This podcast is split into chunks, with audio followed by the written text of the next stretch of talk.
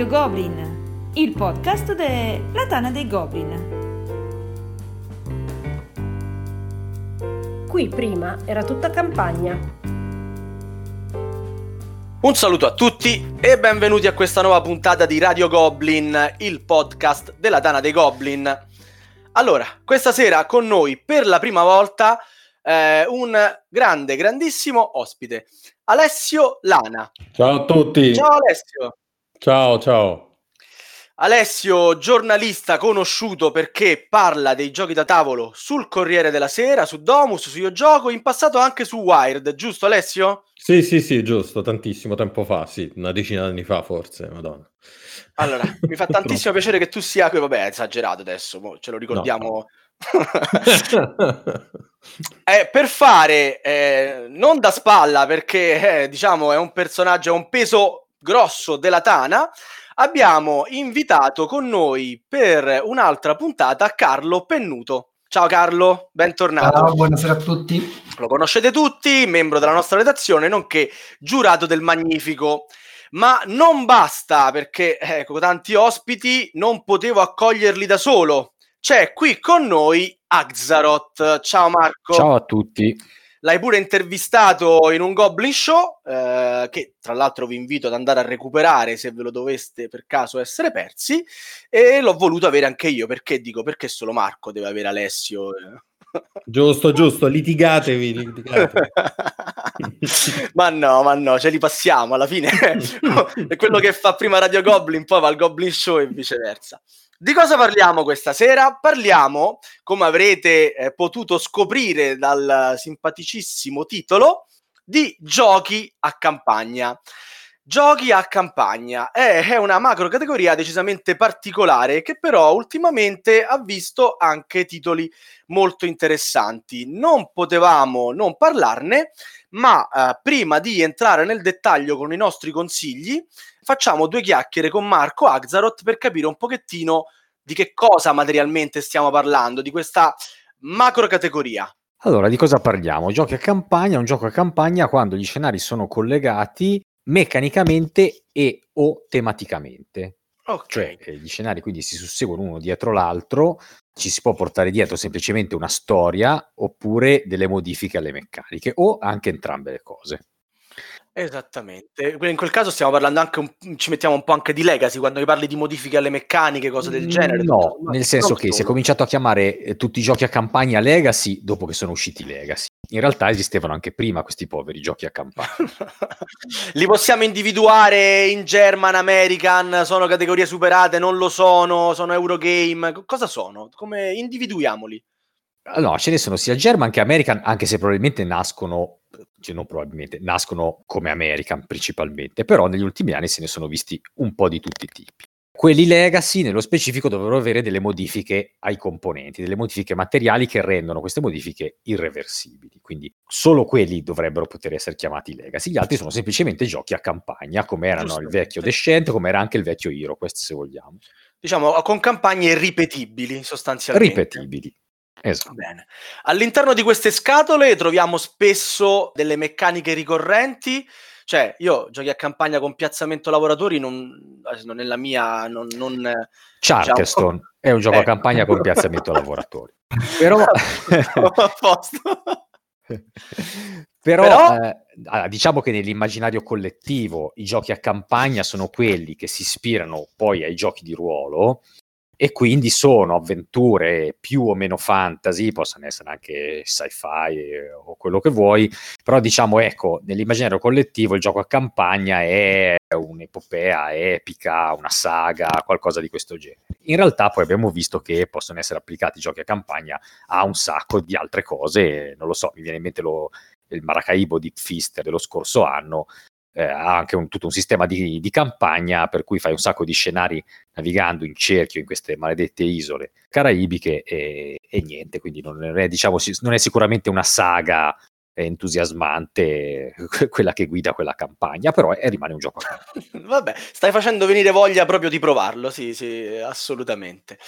Allora, i nostri ospiti questa sera hanno selezionato per voi... guarda, scusa, mia discolpa, Eh. posso dire che ho ordinato anche Cloud Age Deep Fister, quindi anche quello avrà, avrà la sua campagna. Ma quindi- tu ordini la qualunque, quindi non- non è- questo non è a tua discolpa, non c'è nessuna discolpa.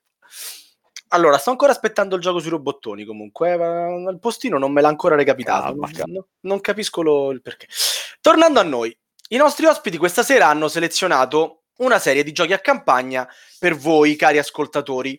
Noi, come al solito, ci prendiamo un attimo ehm, le distanze da, da questa lista, l'hanno scelta loro, non sono i migliori in assoluto, Carlo Pennuto ci ha tenuto a specificarlo, sono quelli che loro hanno provato più a fondo e che hanno gradito e che si sentono di consigliarvi.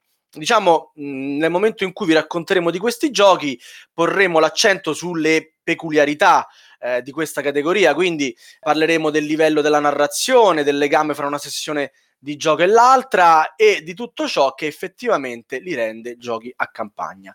Però per proporveli abbiamo deciso di metterli in ordine di difficoltà. Cominceremo parlando di giochi family. Passo subito la parola a Carlo Pennuto che ci racconterà di Space Base. Sì, diciamo come peso leggero ho scelto Space Base perché è un gioco che trovo veramente delizioso e che riesco a giocare anche con i miei figli con grande soddisfazione, hanno 9-10 anni, lo giocano già forse da un annetto almeno, ed è un gioco di gestione dei dadi sostanzialmente. E il gioco base non prevede la campagna, e è un gioco in cui si tirano i dadi e si ottengono risorse, diciamo, e punti eh, dall'accoppiamento dei due dadi che si tirano, quindi si possono prendere eh, risorse per i due dadi singoli o per la somma dei due dadi e, e finisce in modo bruciante è un race game che finisce ai 40 punti vittoria, il primo che fa 40 punti vittoria chiude la partita e chi ha fatto più punti vince. E è uscito un anno dopo la sua pubblicazione un'espansioncina che si chiama The Emergency of Saishi eh, che eh, implementa una campagna, tra l'altro una campagna che ha eh, non ha caratteristiche legacy perché è, è rigiocabile, però è strutturata in modo da avere dei box segreti da aprire durante i vari scenari. C'ha un mazzetto di carte che ogni volta ti dice di fermarti e a una carta e prima di leggere quelle successive di fare la partita. E c'ha una serie di, di piccole implementazioni diciamo, che poi si possono mischiare e riusare nel gioco base, ma che hanno una struttura a campagna. Il tutto, non, per non spoilerare, diciamo, parte da una singolarità scoperta nello spazio. Il tema del gioco è fare una flotta spaziale e esplorare lo spazio. In questo caso, appunto, si scopre una sorta di strano pianetino di singolarità e si parte eh, all'esplorazione di questo elemento misterioso e poi durante gli scenari della campagna progredisce una mini storia e progredisce la partita mettendo sempre nuovi nuove cose che in questo caso sono spesso carte perché è un gioco basato su piccole carte in formato assolutamente maledettamente non imbustabile e, e niente è un gioco che io trovo molto carino che gioco con i bimbi molto volentieri Parli di carte, di dadi, di una storia, volevo capire quanto era connessa la narrazione con eh, le meccaniche. Eh, Allora, ovviamente, come, come fatto giustamente finora, senza spoiler, così che chi vuole giocarlo non si rovina che il pianeta esplode alla fine e muoiono tutti. Ah, ops, Allora, scusate, non volevo. eh, la narrazione è minima, nel senso che sono delle carte in cui ci sta qualche riga di testo, però è legata a uno scenario all'altro. Quindi in- non solo, ma succedono cose diverse a seconda di come durante la partita evolvono i comportamenti dei giocatori, se sono state sviluppate delle cose oppure no. Ovviamente la trama è quasi un pretesto, nel senso c'è, c'è una mini storia, succedono delle cose, ma a livello di storia siamo proprio ai minimi di una campagna Ok. moderna, diciamo. Però è carino, le meccaniche si sposano bene perché è un gioco di carte, ogni carta rappresenta un'astronave, ogni astronave ha i suoi poteri e quindi mettendo in campo nuove cose, nuove carte, nuove meccaniche, il gioco progredisce un pochino. Ok, rigiocarlo dopo che hai aperto i vari pacchettini, insomma ti sei Si rovinato può, si qualcosina, però... No, è bella solo la componente di sorpresa della storia di rovini, però poi è assolutamente rigiocabile. Sono nuove carte a tutti gli effetti che si vanno a mischiare alle carte del gioco base. Ok. Marco, vuoi fare domande a Carlo?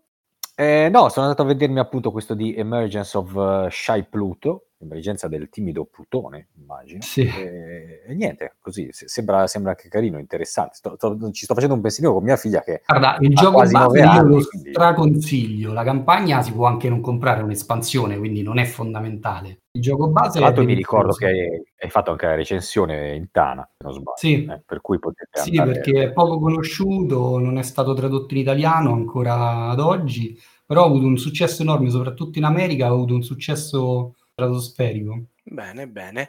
Quindi, se non vi piace la sci-fi, ma preferite il fantasy, Alessio ci porta a Hogwarts, Hogwarts, Sì, esatto. un gioco su Harry Potter, evidentemente. Sì, ho scelto un gioco su Harry Potter. de- eh, dico a mia difesa che non ho mai letto Harry Potter e ho visto il primo film eh, perché sono Ah, stato male, costretto. Quindi, sì, è vero, merito di morire adesso. Male, peraltro, però ne parlerò lo stesso. No, ho Alessio, brevissima parentesi, scusa che ti interrompo, però io come te, fino all'inizio di quest'anno, avevo visto i primi due film e mi ero sempre rifiutato di leggere i romanzi. Ho iniziato a marzo, adesso sono al quarto romanzo e li trovo fantastici. Cioè, mi sono pentito di non averli letti prima e io sono un, diciamo, un lettore abbastanza accanito, eh? leggo tantissimo, sono anche molto sticchignoso, per me dopo Dostoevsky potevano strappare, spezzare le penne a tutti, che era già stato scritto tutto quello che poteva essere scritto, e invece Harry Potter merita di essere letto. È veramente una saga Spezzare scritta. le penne, ma non il pennuto, spero, perché lui ci serve ancora per la puntata, poi succede un casino. Il pennuto ce lo teniamo ancora sì, integro esatto. per un po'. Perdona l'interruzione, procedi pure. No, allora, ho scelto questo gioco perché ha una particolarità. Innanzitutto il tema attira chiaramente tanti giocatori e tanti non giocatori soprattutto.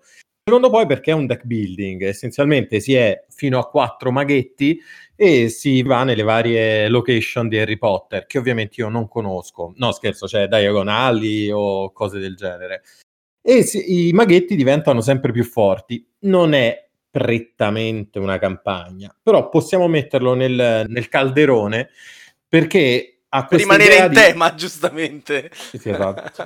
Del calderone, sì, infatti, con le zampe di rana e il sangue di serpente, perché praticamente permette di imparare il deck building a se stessi o di insegnarlo agli altri. Ha un manuale spiegato perfettamente ed è molto divertente. Io l'ho giocato con mio figlio che ha 39 anni, io non ho figli, ma ho il compagno di gioco che è più grande di me, che però è come fosse mio figlio. E ci siamo divertiti parecchio, nonostante a livello di deck building in genere giochiamo a Ion Sand, per esempio. Questo è stato formidabile per quanto mi riguarda. Poi è chiaro, è un gioco molto, molto semplice, eh, anche troppo per noi gamer, però sai, se ti piace il tema, hai un ragazzino lì o qualche non gamer davanti, è un ottimo modo per eh, attirarlo e per farti una partita. Poi la trama c'è, c'è tutta, perché è conosciuta universalmente, tranne al sottoscritto, per cui funziona, cioè ci sono, si incontrano tutti i personaggi della saga, eh, ci sono gli strumenti della saga, eh, quello che noi chiamavamo mandarino, che ora non mi ricordo come si chiama, che è un oggettino troppo carino, arancione, che sembra un mandarino, non mi ricordo il nome reale. Boccino d'oro? No, no, no, è proprio arancione, boh, una cosa, vabbè. Eh, la cioccolata quella strana, la burro birra, insomma, c'è un po' tutto. Eh, per cui è divertente ed è molto divertente andare avanti perché i, i maghetti poi evolvono. Cioè Harry e i suoi amici diventano sempre più forti, cambiano proprio il personaggio, cambiano le abilità. È vero, è vero, crescono, gli viene la barba, sì, sì. Sì, sì, no, esatto. E tra l'altro le amori. sono quelle dei film, quindi Sì, proprio sì, prendono le immagini dai vari film da che erano piccoli e che crescono durante Quindi per chi come me ancora deve vederle, spoiler ovunque proprio. No, non lo puoi giocare, non lo puoi assolutamente giocare No. fino a che non hai finito la saga. Eh sì, Ah. eh, anzi, lo scenario 7 proprio ti spoilerà tutto. Quindi ah, meno male che me l'avete detto, grazie. Sì, sì. no, ma poi è, è, un gioco che ha così tanti elementi del film che è tutto un trademark, cioè è tutto TM. O dovunque, ovunque tu guardi, eh, cioè nome TM, quello TM. Il TM è ovunque, cioè è un IP proprio totale. Però, diciamo, divertente, Beh, bel giochino costa bene, un bel bene. po', eh, c'ha pure una bella confezione, la grafica chiaramente è perfetta. Eh, Beh, le royalty le vorrai pagare? No, eh? infatti, infatti, Beh, esatto. Puoi giocare Harry Potter senza versare no, no, obolo. No, no, poi JK ti viene a cercare a casa, secondo me sì, esatto. Cioè, proprio... Posso spendere due parole che questo è il gioco che più rosicato che mi ha rubato Alessio. Perché io pure sono, sono, un fan sfegatato di Harry Potter, proprio a livelli da, da bimbo minchia, diciamo, come si dice in certi ambienti. E, e, questo gioco l'ho trovato eccezionale per una serie di motivi. Intanto per quanto ricalca bene tutta la storia, poi per l'amore con cui è fatto, cioè basti dire che la scatola è una valigia e quando la si apre il tabellone sul lato richiuso che si vede sulla scatola rappresenta il baule di Harry Potter con tutti gli oggetti dentro, quindi hanno stampato su un pezzo del tabellone apposta questa cosa solo perché richiudendolo così si faceva proprio la valigia da viaggio di Harry Potter, per dirne una.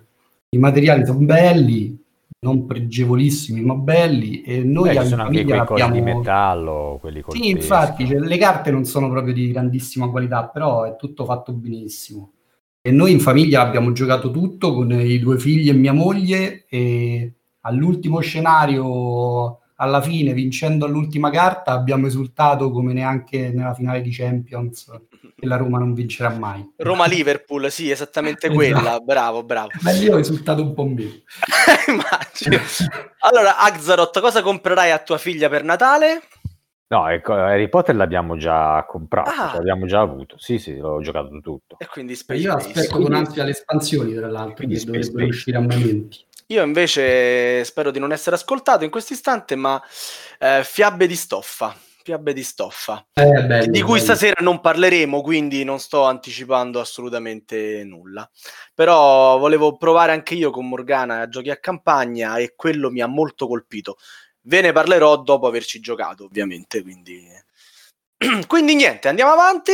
E dato che questa è Radio Goblin e non Radio Babbani, arriviamo al livello de- medio, diciamo, quindi giocatori assidui, ma non ancora giochi pesanti.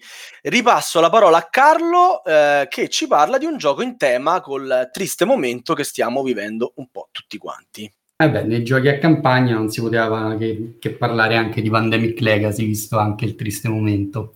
E che dire di Pandemic Legacy? È stato primo su BGG, un successo strameritato e planetario. La prima versione, la Season 1, è uscita nel 2015 e poi ogni due anni ne è uscita un'altra. E a brevissimo, anzi in realtà mi sa che già proprio nei negozi in questi giorni esce anche il terzo capitolo che è un prequel dei, dei primi due. Esatto, la base, sì, Pandemic Zero è il prequel dell'1 e del 2 che invece sono cronologicamente uno sequenziale all'altro e la base è quella di Pandemic, classica, e però diciamo questo è stato forse il primo legacy di successo.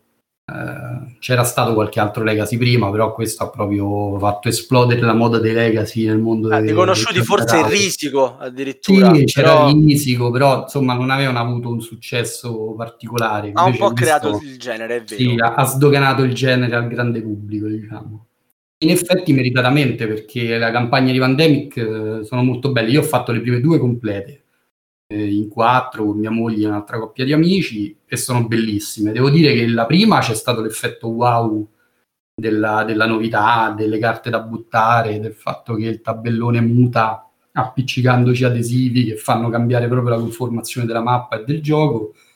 E, però il, forse il secondo è superiore addirittura non c'è l'effetto incredibile che ha avuto il primo, però c'ha più idee, hanno usato di più, hanno sconvolto un po' di più il gioco, basti dire che il tabellone parte piccolissimo e piano piano appiccichi pezzi di mappa sul tabellone, quindi scoprendo il mondo piano piano che parte dal seguito del primo, quindi è un mondo distrutto, non vado oltre per non spoilerare niente. E sembra anche interessantissimo il seguito, che ancora non ho, non ho giocato, giocherò appena finisce questa maledetta pandemia, che è invece un prequel con la guerra fredda in cui bisogna essere nascosti dagli agenti della CIA che si nascondono dagli agenti nemici. Insomma. Quindi, per riassumere il tuo discorso, tu consigli di eh, cominciare dal numero uno, farsi il secondo e nel momento poi in cui non avete più nulla da giocare, a recuperare il zero, giusto? Cioè, giocarli in ordine ah, di sì, uscita. Io, tutto sommato seguirei l'ordine di uscita, non è necessario, eh? cioè alla fine sono relativamente indipendenti, anzi, appunto, l'ultimo, essendo un prequel, volendo si può pure giocare per primo. Però io seguirei l'ordine d'uscita perché ha il suo perché. Ok, ok. Eh, passo la parola ad Alessio che eh, ci parla di Charterstone. Allora, partiamo subito col dire che non è un gran gioco Charterstone, però mi ha regalato il miglior momento che io ricordi in un gioco da tavolo, ma magari ne parleremo. Charterstone è un German me- medio, poco sopra la sufficienza, alquanto mediocre come gioco, tutto sommato. Ma gli sì, dai, campagna, ma sì, cioè, gli Tanto se Stegmaier non ci ascolta spesso. No, esatto. Sta, esatto, sta... esatto. A me ha regalato no, Stag. dei, dei bei pezzi di ricambio. Ecco. Sono delle risorse molto belle, delle monete molto belle. Quindi, quindi, è una brava persona, se non altro. Ma... No, non ha eh, l'idea della campagna, eh, sta nel fatto che i lavoratori cambiano una partita dopo l'altra, se ne aggiungono altri con altri poteri, altre abilità, per meglio dire. Non è, ripeto, un gran gioco, eh, ha, una interazione davvero bassa con gli avversari, si può giocare in due o in tre con dei bot che insomma, più che bot, insomma, sono BTC poi un giorno vi spiego cosa significa, ehm, ma è una brutta parola per cui non si può dire. L'avevo intuito. No, è come MDC che Esatto, la, la mossa è quella proprio la migliore del gioco, sì, sì, sì. E di conseguenza non è un gran gioco. Ha avuto però la grande qualità di farmi ricordare ancora un momento epico, davvero epico, che però non vi anticipo perché dovrete ascoltarci fino all'ultimo per saperlo. Di conseguenza, capire lo... questo gioco non ti è piaciuto. No, non mi è piaciuto granché, ma lo consiglio sì solo per arrivare a quel punto. Tanto più che, infatti, è, è sceso un prezzo. lo scenario 10. Marco, tranquillo. È, è, è, doma- è, domanda, è domanda finale. È, esatto. è tema di domandone finale. Quindi. Sì, sì, no, sei uno spoileratore seriale, io lo so. ma non solo il numero E poi ovviamente vogliamo avvisare i nostri ascoltatori che non faremo spoiler durante la puntata, tranne nel momento finale in cui verrete avvisati e potrete mutare le nostre voci se proprio volete, insomma. A sto punto, se un gioco se lo comprano per un, per un momento solo, forse quel momento glielo raccontiamo noi, è meglio. Gli stiamo facendo una cortesia. Comunque, Alessio, perdono, continua pure. No, quindi no, effettivamente ho finito perché non c'è molto da dire su questo gioco se non che è sceso a un prezzo ridicolo, di conseguenza io lo prenderei solo per arrivare a quel punto là e poi lo potete lanciare, regalare a Azgaroth. Ma... Perfetto, perfetto. E confermo allora... che non è granché, è proprio un, un giochetto etto etto. Sì, Anche lui è legacy perché devi comprare proprio una scatola in più per poterlo ricominciare a campagna, cioè gli adesivi. Sì, sì, sì, esatto. Sì, sì, modifichi tanto il gioco. Fuori di scherzo, è vero pure che è un German molto, molto semplice, con questa cosa in più del Legacy, quindi può essere un, un buon pasticcino, magari per chi non gioca, ad esempio. Il regolamento va avanti piano piano, insomma, e si capisce, c'è un pochino di bookkeeping, ma neanche troppo. Per cui ha queste qualità, però c'ha il momentone che è il top. Va bene, va bene. E penso che tu abbia incuriosito abbastanza i nostri ascoltatori da, da averli fatti saltare direttamente alla fine. e, perché io mi sono fermato all'ottavo scenario a Charterstone, ah, ah, ma non per mia volontà, per quanto non mi piacesse io l'avrei finita la campagna, ma altri si sono rifiutati di andare avanti. Allora non sei un completista come Axel. in teoria sì, in teoria sì, però eh, se poi il gruppo di gioco boccia che devo fare da solo. Eh, allora Carlo, eh, rimani qui con noi e parlaci di Descent. Beh, diciamo un classico, sì, probabilmente. È un classico anche perché quello di cui vi parlo io è proprio un classico, nel senso che vi parlo del primo Descent, quindi eh, dell'espansione La Via per la Leggenda, che è l'espansione del primo Descent, prima edizione, che porta Descent appunto alla modalità campagna.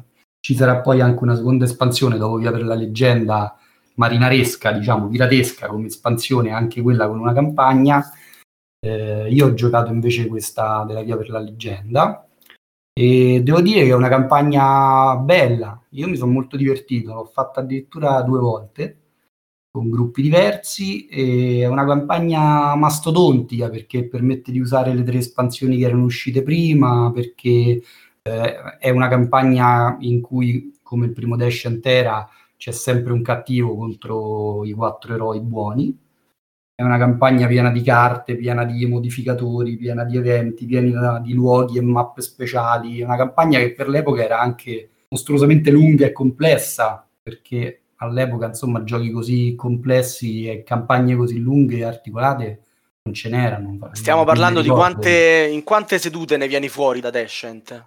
Ma dipende perché praticamente la campagna finisce con punteggi, praticamente il cumulo dei punti del gruppo di eroi con quelli del cattivo fanno sì che la campagna progredisca. Quando si arriva a 600 punti campagna tra il cattivo e gli eroi, quindi indifferentemente di chi stia avanti, diciamo, si triggerà diciamo, la fine della campagna con uh, il combattimento finale e, la vittoria o la sconfitta per gli eroi. Così mi ammazzi la narrazione, cioè io pensavo che questi a forza di girare nei cunicoli, nei nei dungeon. Sì, fatto sì, no, è fatta molto bene perché la campagna è a livelli. Ogni tanto si sale di livello, si, si devono fare delle cose e il cattivo può scegliere tra tre macro compiti malvagi, ne sceglie uno e deve portare avanti quello. Meglio lo farà, più punti farà, più starà avanti quando poi c'è lo scontro finale. Però c'è una, una storia che lega il tutto, diciamo.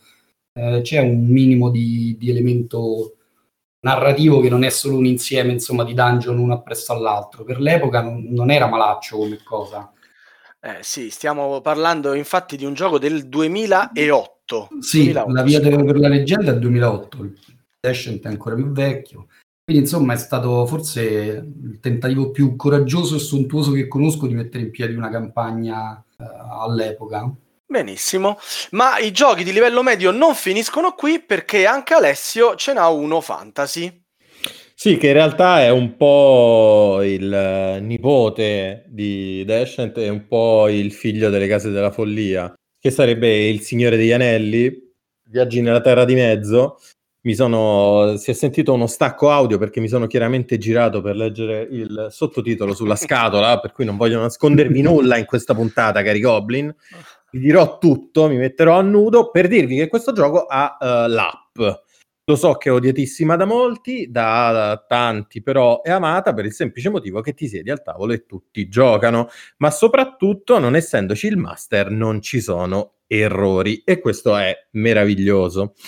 Mi rendo conto che magari un master un po' simpatico possa introdurti alla storia meglio sicuramente di un'applicazione. So che guardare uno schermo tutto il tempo non è proprio il top, tanto più perché stiamo giocando a giochi da tavolo, altrimenti dici perché non giochi a un videogioco. Però l'idea di sedersi in quattro, di rendere il setup praticamente nullo e di azzerare gli errori Uh, fa di questo Signore degli Anelli un bel titolo avventuroso, uh, letterario. Adesso mi accorgo che effettivamente ho messo tutti i titoli letterari, cioè una palla micidiale sono. Sei, ma è, sei, è una vita difficile va portata avanti. Sei, capito? Ormai... Sì, no, vabbè.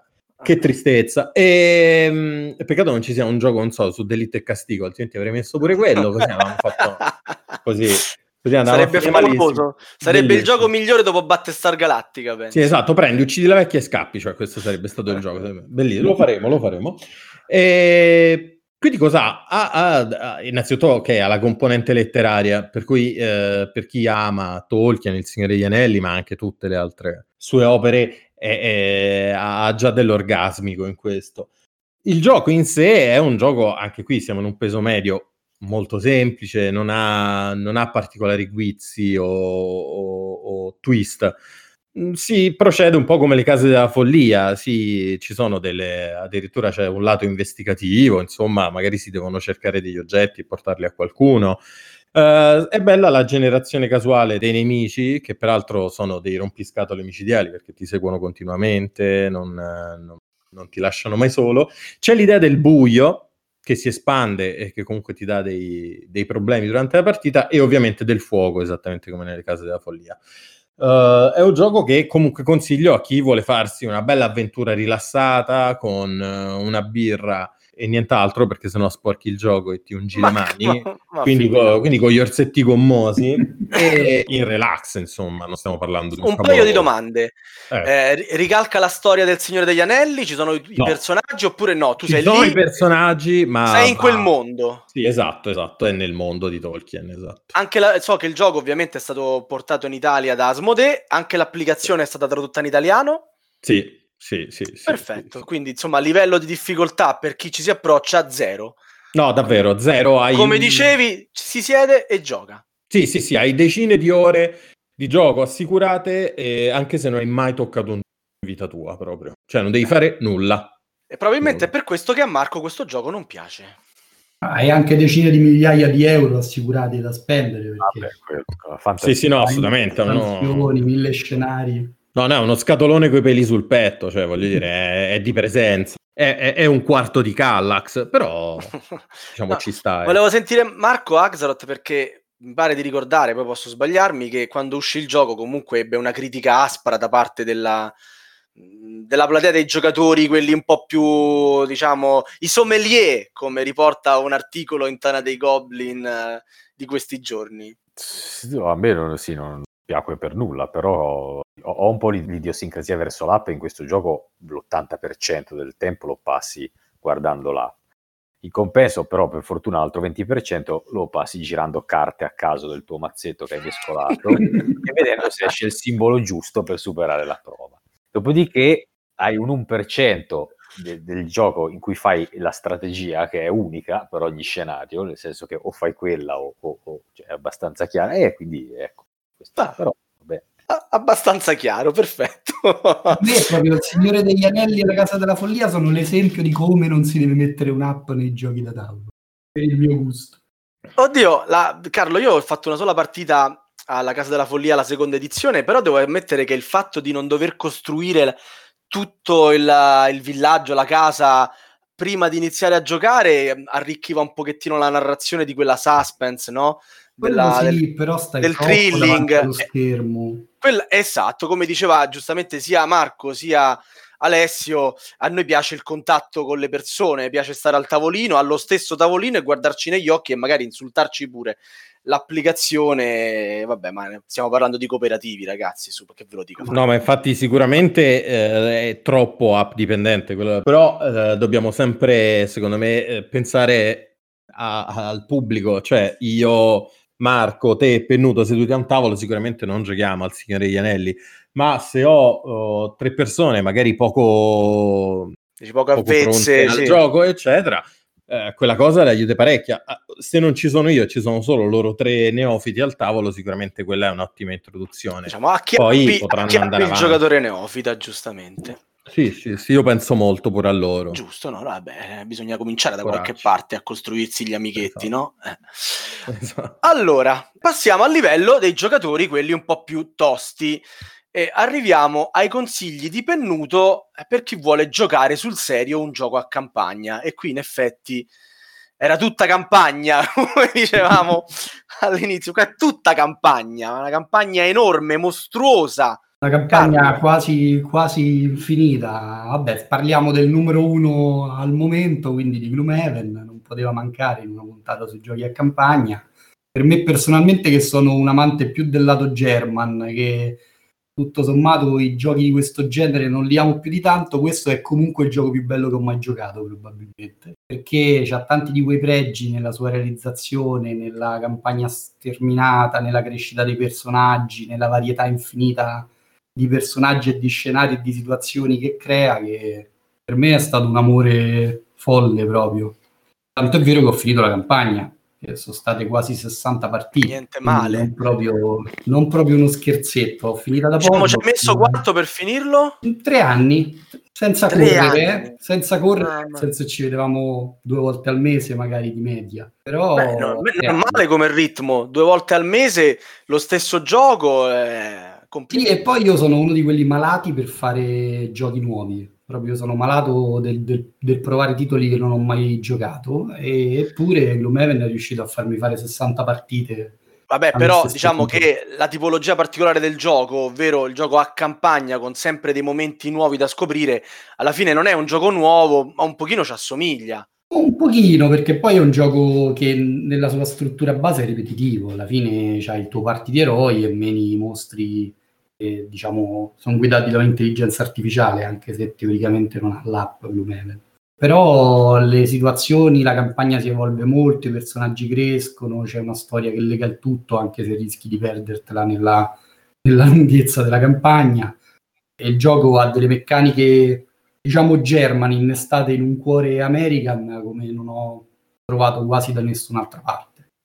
Ok, e ritorno su un argomento che hai già trattato sul gioco, che poi è un po' quello che è visto tra virgolette come il suo difetto, cioè questo gioco è 90% combattimento e 10% legati da una trama in cui ci si sposta, si fanno cose, ma sostanzialmente eh, è tutto negli scontri. Sì. Eh, come hai fatto a superare 60 sessioni di gioco, tutte di scontri, tutte uguali? Ah, eh, allora, i motivi sono due. Il primo è che il gruppo di gioco è affiatato e si diverte come un matto a menare e a creare le situazioni che questo genere di giochi creano, per cui muori male per una carta sbagliata, fai lo sborone, vai avanti a ammazzare tutti e poi finisci malissimo.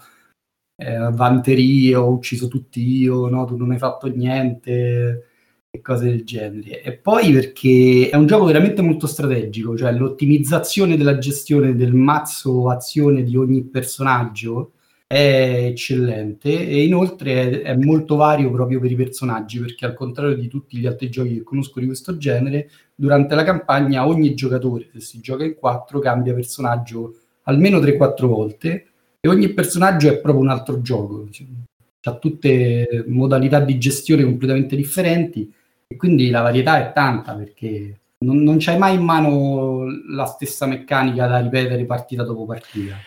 Ok, quindi è abbastanza chiaro ed evidente che stai consigliando di spendere sti 200 euro ai nostri ascoltatori. Ma guarda, io consiglierei il, il, il, la versione, diciamo, family che è Jaws of Lion che è uscita adesso. Jaws of the Lion, sì, e, sì perché è una mini campagna di 25 scenari, si gioca più facilmente, si setappa più in fretta, c'hai il libro degli scenari invece che dover costruire con le tile tutte le varie avventure, quindi dovendo cominciare io partirei... No, è velocissimo setappare Joseph the Lion, è anche molto bello, i personaggi sono molto molto soddisfacenti da giocare tutti e quattro, quelli che sono dentro quella scatola.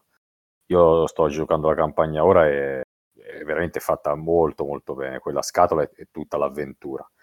Anche tu, Marco, hai finito il primo, giusto? Sì, sono anche un po' più vari gli scenari rispetto al primo. Eh, perché si avvalgono de, no, del, del, libro, quindi puoi fare mappe sì, sì, diverse. A volte anche proprio come missione, come scopo, quindi assolutamente mm-hmm. Joseph the Lion. Eh. Quindi partiamo da, dalla, dalla, seconda uscita, dall'espansione. Sì, poi uscirà Frost Heaven che promette grandi cose anche quello, ma quello invece è grande come il primo. Ok, ricordiamo per chi ama anche giocare al PC che esiste la versione videogioco, diciamo c'è il, il gioco su Steam, costa 25 euro, spesso va in Guarda, tra l'altro dovrebbero avere implementato da poco, ma proprio da pochissimo, roba di una settimana o due, la, la versione cooperativa. Sì, perché, perché prima era solitario, adesso si gioca anche in cooperativo, confermo. Sì, eh, Ve lo confermo, ve lo confermo. Beh, tutti attenti a quello che esce su Steam, mi fa molto piacere. Bene, non so se anche di quello che ci parla Alessio c'è la versione Steam. Allora, non ne ho la più pallida idea e sinceramente non mi interessa non, perché non va interessa. benissimo in analogico. Cioè, è bellissimo. Parliamo di On Sand, chiaramente.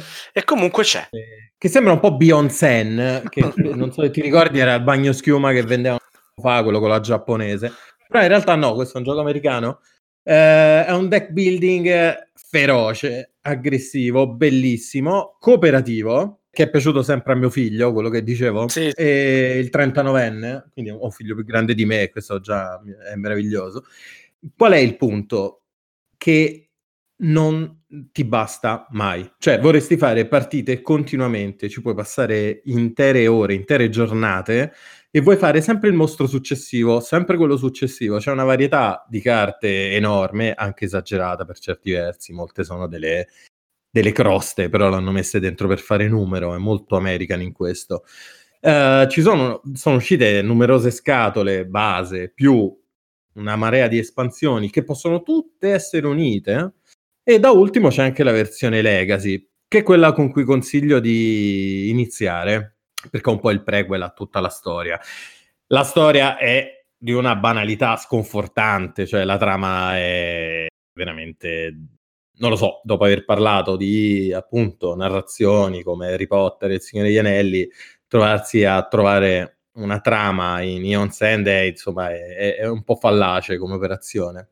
Però ci sono questi maghi della breccia, che sarebbero i giocatori, che devono ricacciare nel, nel vuoto siderale dei mostri molto variegati, sia come poteri che come abilità, come metodologia di attacco. Alcuni hanno degli aiutanti, altri fanno maledizioni ai giocatori, limitandoli. Insomma, è un gioco che considero totale, che, sul quale puoi spendere allegramente um, 500 euro per farteli tutti, per farteli tutto. Quindi, eh, quindi, ecco. Però siamo sempre sotto Kingdom Death Monster, per cui ah, ancora si può fare. E, tra l'altro, giocone di cui non parleremo, ma anche quello giocone. Però è un gioco che consiglio a chi vuole a chi vuole menare duro senza avere però davanti una, una, plancia, quindi a menare con le carte. Io ho pensato prima di tutto, ad esempio, a chi è orfano di Magic, che per età o per dotazione economica o semplicemente perché si è rotto le scatole, non, non, non ci gioca più e siamo tantissimi. Qui ritrova un po' quelle sensazioni, puoi fare belle combo, non esagerate, ma insomma, belle combette, puoi passarti uh, le magie tra i giocatori, quindi aiutarti, fare uno l'assist e l'altro, diciamo così, il tank, anche se si parla di maghi. Quindi è, è, è, un titolo veramente meraviglioso che secondo me va provato almeno una volta nella vita. Poi magari non ti piace, però cercatevi un amico e, fate, e provatelo oppure compratelo, comprate il Legacy e vedrà che vi, quello vi convince. Trovatevi un figlio e giocate a Eon un figlio più grande di voi, esatto, e giocateci, sì, esatto. Allora, ritorna la parola Posso... al nostro... Aspetta, come no? Una specifica su Ion Sand perché c'è la, la, scatola Legacy, ma nelle ultime due scatole standalone c'è anche il modo di fare una campagna progredendo di certo. mostro in mostro e diciamo acquisendo dei, dei nuovi talenti una, sono proprio mini campagne da, se non sbaglio, quattro mostri da affrontare. Sì, esatto, quattro, sì. Eh, sì, sì. che sono comunque molto carine perché sorteggi il mostro per ogni livello, ogni livello ti dà poi un, un'abilità nuova e tutto sommato non è male. Nell'ultima addirittura c'è poi una campagna in cui la, la, la, l'insediamento Gravold, insomma, che è quello che tu devi difendere, viene sostituito da un mago, diciamo, che è tuo alleato e che tu devi tenere in vita, anche lì, diciamo, per motivi abbastanza banali, però anche no. senza prendere... Poi in tutto ciò, cioè in queste campagne che dice Marco, tu puoi mettere tutte le carte tutto, di tutte le scatole che hai, cioè e fare una cosa che solo i contadini dell'Iowa si possono permettere a livello di tempo, però infatti viene da lì, però voglio dire, eh, lo puoi fare, se vuoi puoi, ecco. Bene, e dicevo, torniamo da Carlo con un gioco di cui abbiamo parlato probabilmente un miliardo di volte, ma mai mi sarei aspettato di trovarlo fra i giochi a campagna. Dillo tu, Carlo, perché io lo pronuncerò male quattro volte nonostante ah, abbia solo due vocali. Però il gioco è Sight, credo si pronunci così. Bravo, Carlo. E... È un gioco che non nasce come un gioco a campagna, anche qui si tratta di un'espansione uscita due anni dopo il gioco base, che è quella di Rise of Fenris, che permette di implementare una campagna, eh, se non sbaglio sono otto gli scenari della campagna, con il gioco base site, volendo anche con le espansioni precedentemente uscite che implementano altre fazioni, altre piccole cose, comprese le aeronavi e questa espansione invece ti porta proprio in una campagna con una storia abbastanza articolata, ci stanno pagine e pagine di ambientazione e diverse pagine che spiegano, diciamo, l'evolversi della vicenda prima di ogni scenario. Premetto che non mi ha fatto impazzire, perché nonostante abbia molti pregi, poi nel complesso secondo me fallisce un po' l'obiettivo, perché Sight comunque rimane un gioco abbastanza da gamer, abbastanza deterministico e la campagna è implementata con un sistema di scenari per cui praticamente scopri se hai fatto bene o meno la partita alla fine della stessa e questa cosa non mi ha fatto impazzire, però c'ha un sacco di cose, aggiunge un sacco di roba, non voglio spoilerare niente, però modifica tante cose del gioco durante la campagna e c'ha il suo perché. Per me Sight è un bel gioco, ha avuto tanto successo e quindi volevo insomma anche parlare di questa campagna del gioco che non tutti hanno giocato e che potrebbe piacere ai tanti che hanno apprezzato il gioco base. Insomma. Non rientra nelle esclusive Kickstarter, vero? No, no, no, senso... no, no, è un'espansione a tutti gli effetti tradotta in italiano. Ma poi uscì dopo proprio, non... Sì, non, sì, non no, eh, il site è uscito nel 2016, l'espansione è uscita due anni dopo, è una scatoletta a sé stante, tra l'altro rigiocabile, questo è importante, non c'ha elementi legacy, non c'ha particolari elementi spoiler, la campagna presenta anche dei bivi, per cui rigiocandola potresti anche vedere proprio scenari che non hai visto per niente nel, nel primo ciclo, insomma, la prima volta che l'hai fatta. Ok. Marco, volevi aggiungere qualcosa? No, no, perché non, non l'ho giocata questa di, di Site. Io mi ho, ho, preso la prima espansione di Site, quella che aggiungeva le, le fazioni. Chi è la migliore? Le mongolfiere. No, no, no. No, quella è la seconda. Ah. La prima aggiunge due, due fazioni in più permette di giocare con due fazioni in più. Ah, quella con, la, con l'altro pezzettino del tabellone, per capirci? Uh, no. no, Neanche. il tabellone è un'altra cosa da comprare a parte. Ah, ma è quella che allora no, vabbè, lasciamo perdere. Torniamo invece. È quella con gli unicorni. quello con gli unicorni. quello con gli unicorni ce l'ho qui. Eh, volevo esatto. giocarlo stasera, ma purtroppo non avendo una, una PS5 sì. ma altri impegni. Maledizione. Dicevo, Alessio chiuderà questa carrellata di consigli mascherati con il gioco a campagna probabilmente più sponsorizzato dal nostro caro amico Sbam, amico di tutti i presenti in questa puntata e quindi ne sarà felicissimo. Amico di tutti tranne che di uno. Tranne che di uno, ovvio, esatto. tranne che di uno. Amico di tutti tranne di se stesso forse, però la... Mm, sì, allora ho voluto sparigliare le carte con eh, Earth Reborn che è un, possiamo dire che è un tattico uh, solo per due giocatori che è meraviglioso sotto diversi aspetti. Il primo è quello grafico, cioè è chiaramente un gioco B, è ispirato ai B-movie. Ci sono personaggi assurdi, tra cui ad esempio uno che si chiama Frank Einstein, per dire. Oppure c'è Jack Sow che è un, un vecchietto co- con la barba e ha gli è capitato di avere una motosega al posto della mano, degli zombie che sono veramente dei deficienti.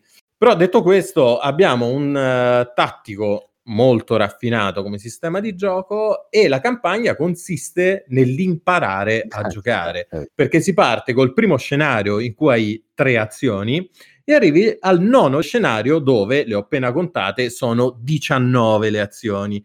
Quindi tu, scenario dopo scenario, impari sempre a fare più cose e quindi rendi sempre più complesso, divertente e, e variegato un gioco che comunque non fa nulla per aiutarti, perché è, è un gioco di vecchia concezione, il manuale stesso ha una disposizione vecchia, si vede che insomma sono passati, è passato qualche anno da quando è uscito, le, già mettere le tile sul tavolo è, è un gioco in sé, diciamo, il setup è, è, un gioco nel gioco perché ci puoi stare ore, soprattutto se porti gli occhiali, però alla fine che cos'hai? Hai un tattico che ti diverte come un wargame, ma ti lascia la libertà di azione eh, di un American.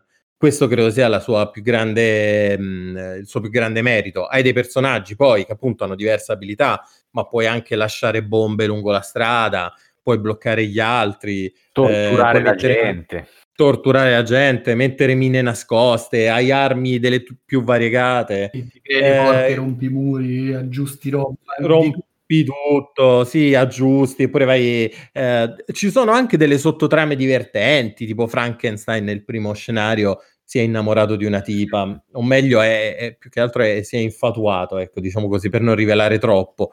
Quindi è un, è un, gioco che sicuramente va fatto. Il punto qual è? è che tu dopo i nove scenari in teoria dovresti iniziare a giocare, ma non lo fa praticamente nessuno sì. perché c'è un generatore casuale di scenari che è fallacissimo e soprattutto perché dopo i nove scenari davvero sei pieno, va benissimo, hai fatto un pasto tra i migliori della tua vita e, e va bene così e passi ad altro. Quindi nove scenari.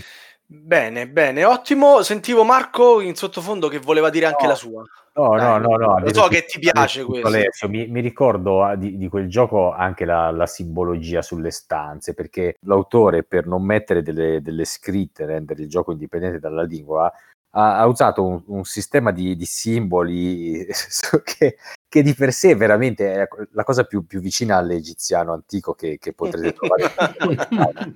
Poi una volta che ci entri dentro capisci anche, ma all'inizio è, è veramente spesante, all'inizio proprio ti dici ma, ma, perché non c'è scritto due righe qua al posto di, di però Alessio l'ha descritto benissimo tu ti metti lì la sera e fai lo scenario cioè non è una cosa sì, sì, sì.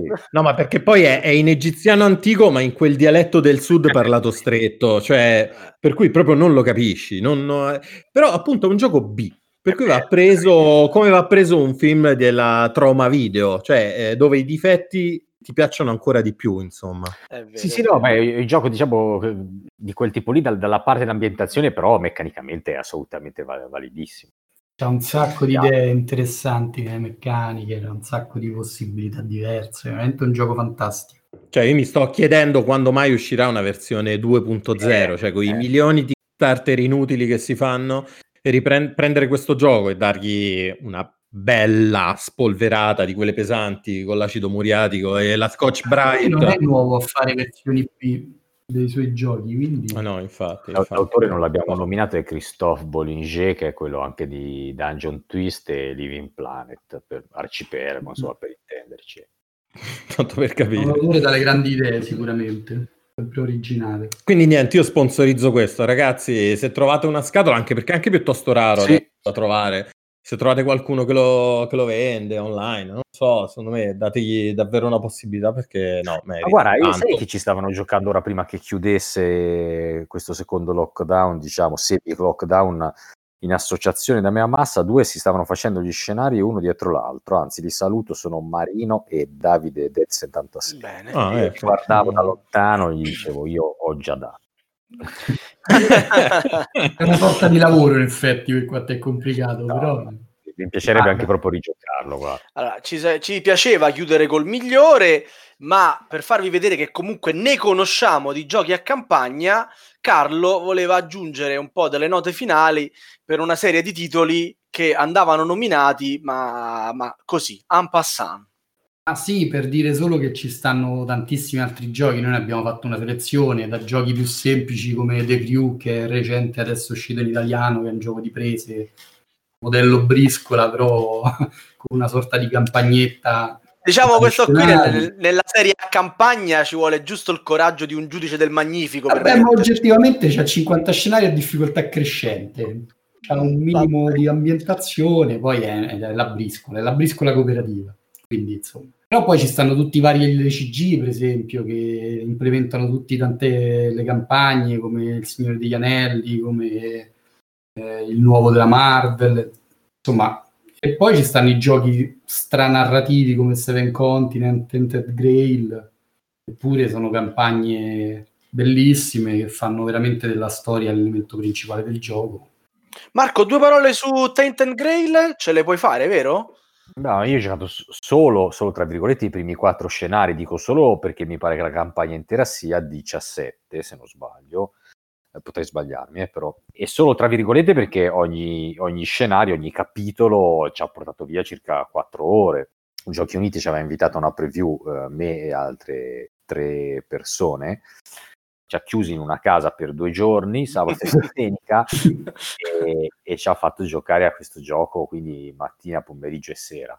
E, è stato molto piacevole e dietro il gioco, secondo me, c'è un lavoro veramente molto grosso. Dal punto di vista narrativo, sicuramente. Eh, dal punto di vista meccanico, tutto sommato anche, perché poi il sistema di combattimento è studiato, non è per nulla semplice, non è per nulla banale. Non è il mio genere di gioco, nel senso che io quando si tratta di leggere troppo, di mettersi lì a leggere pagine su pagine, magari anche un po' a interpretare, mi, mi, stufo e quindi poi non sono più andato avanti. Però per, per, una persona che fosse portata a questo tipo di giochi molto, molto nar- improntati alla narrazione, eh, tra l'altro abbiamo due, due, giudici che lo stanno, vero caro, lo stanno giocando in maniera Rosengar sì. sicuramente, stanno giocando in maniera assidua e insomma anche Banda del, del Dunwich Bias Club, e, insomma, parla un capolavoro da questo punto di vista, quindi sicuramente per chi apprezza questo genere di, di gioco da mettere in tavola è, è un nuovo punto di riferimento. Sì, soprattutto dal lato narrativo sembrerebbe proprio aver risettato lo standard. Però ripeto, anche la parte meccanica non è assolutamente male, eh? la gestione del personaggio, la gestione dei combattimenti. È che a me quando queste cose belle meccanicamente sono poi inframmezzate da mezz'ora di lettura, cioè un po' mi, mi rompo le scatole, però è una cosa mia. No, ma infatti io lo trovo, lo trovo un ottimo cioè, noi qui a Milano siamo in lockdown, effettivamente Tainted Grail è, un gioco che se non hai nessun altro con cui giocare in casa, se magari l'altro o l'altra insomma non ha voglia, i bambini stanno a letto e quello che vi pare, ti giochi un bel, un bel gioco dove sì, c'è tantissimo da leggere, è una sorta di giga libro game che poi ha delle componenti su plancia praticamente. Da soli è, è molto bello, uh, in più persone, ecco, magari ci si diverte un po' meno perché uno legge, l'altro ascolta, insomma, così è come fare un po' un libro che... Soli o a coppie, ecco, a coppia può anche funzionare. Ecco, eh, sì, sì, sì, mano nella mano. Bene, bene. Volevo fare un'ultima domanda ad Axaroth, prima del domandone finale che tutti quanti stanno aspettando. Marco, mi ricordo, mi parlasti male della campagna di Nemesis. C'è la possibilità no. di giocare Nemesis a campagna No, ti ricordi male perché io la campagna di Nemesis non l'ho mai giocata. E... Questo, mi, questo mi, mi, mi diciamo, conforta perché io volevo giocarmela, ma tu mi avevi abbastanza smontato. No, mi ric- no, non è possibile perché io non, non l'ho comprati i libretti, perché erano dei libretti a parte che davano durante la campagna, erano degli add-on, non erano degli stretch goal.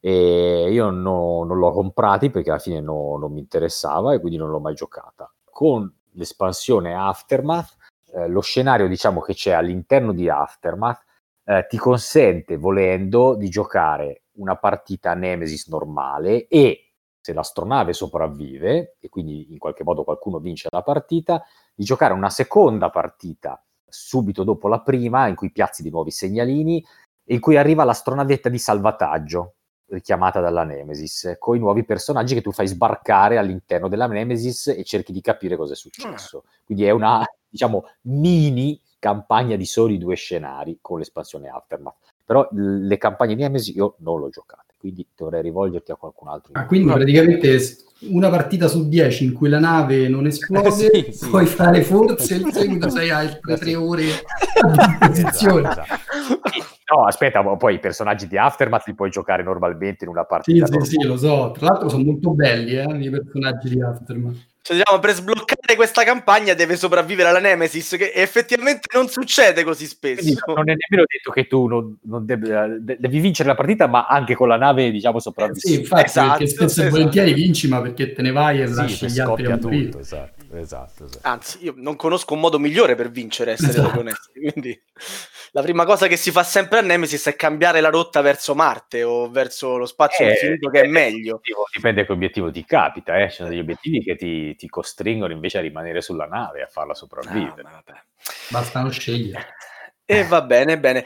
Carlo, l'ultima nota sui, sulle campagne homemade, campagne fatte in casa dagli sì, utenti. Vabbè, solo per dire, insomma, che chi apprezza magari Zombicide e Mage Knight, che sono due titoli diversissimi e che non hanno una modalità campagna nativa, volendo si trovano delle campagne homemade fatte, si, si possono scaricare. Zombicide c'è una campagnetta per la città, per New York, insomma, in cui devi fare scenari legati uno all'altro in modo abbastanza blando, ma comunque è una campagna a tutti gli effetti.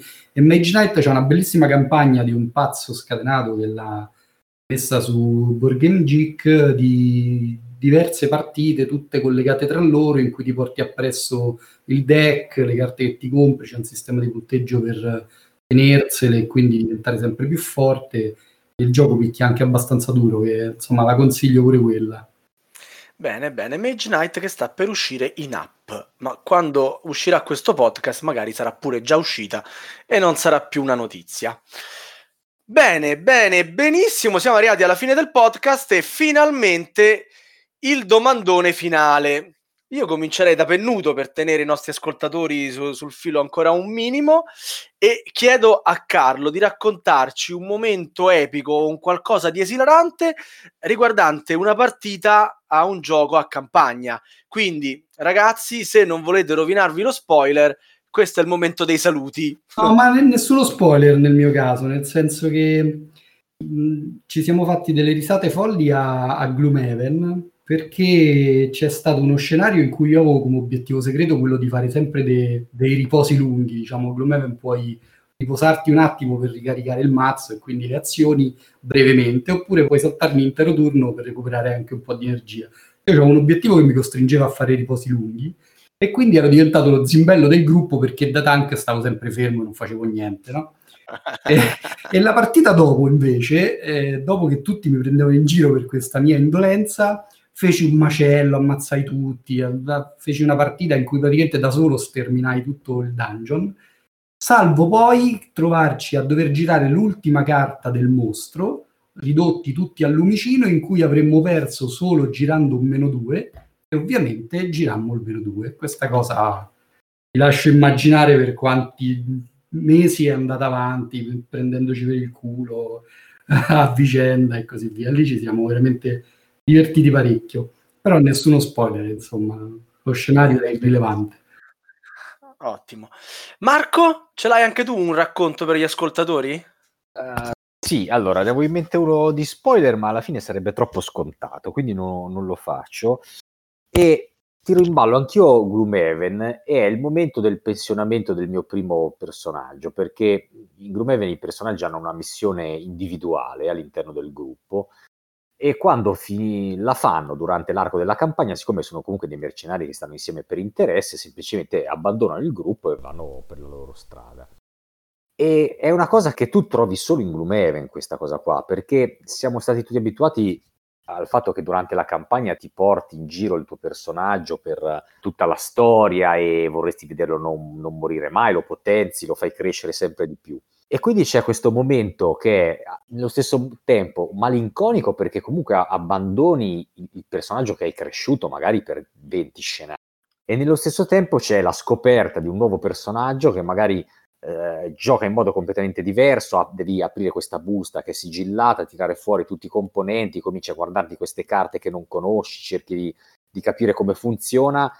E secondo me è stata una, è una cosa bellissima che lui ha inserito in questo gioco perché è inaspettata all'inizio ti, ti dà anche quasi fastidio questa idea e poi invece scopri questo momento per cui il, personaggio vivrà il resto della, della storia senza di te, cioè lui, lui vivrà la sua storia e tu niente, ti separerai da lui e, eh. e te ne troverai un altro. So, Detto da quello che non legge il flavor, eh, ragazzi, no. anche Axaroth ha un cuore. No, però, però vedi, vedi, vedi la differenza tra un gran gioco e un gioco. Qui non c'è bisogno del testo di flavor, è la meccanica stessa che ti comunica. Dov'è, dov'è il grande game design? Va benissimo. E ora è il momento che tutti aspettavamo dall'inizio della puntata. Alessio. Che però non ve lo dico subito perché volevo solo premettere e avvertire tutti i goblin. A Nemesis non giocate mai con Massi e T o con Gravesen, se non sbaglio il nome di Claudio, sì, sì, esatto. perché sono dei maledetti. Detto questo, uh, il momento più bello cioè, è tu ti sei rischiamo... fidato di Massi e T? No, vabbè. Cioè, mai fidarsi cioè. di Massietti, io lo dico da sempre. Cioè, è proprio... Guarda che Gravesen è peggio. Perché Massi un po' te lo aspetti, Gravesen è peggio. Claudio è un bravo ragazzo. Eh, è, è, è, molto più stealth. Ehm, allora, il, sì, il momento epico uh, è stato a Charterstone quando, niente spoiler, eh, quando ho rischiato di dare fuoco alla plancia.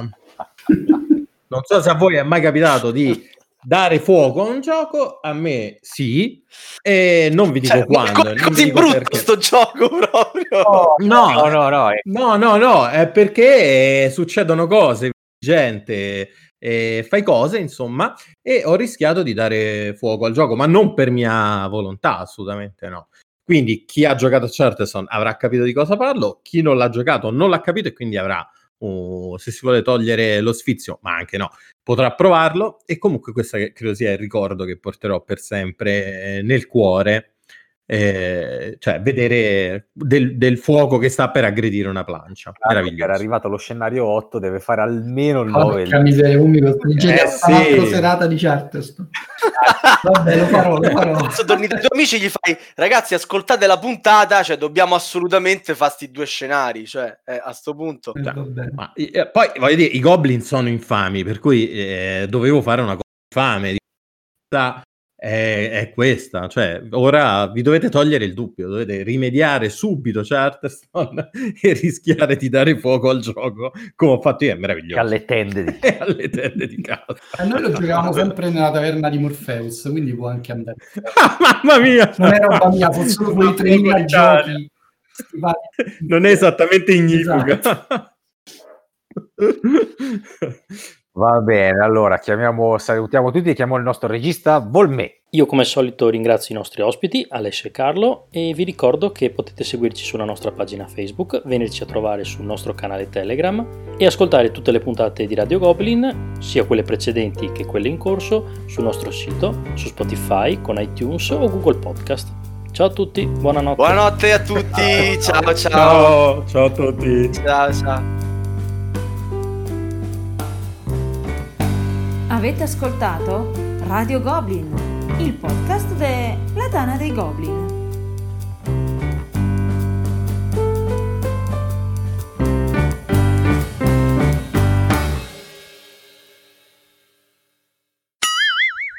Bene, Marco, vai con i saluti.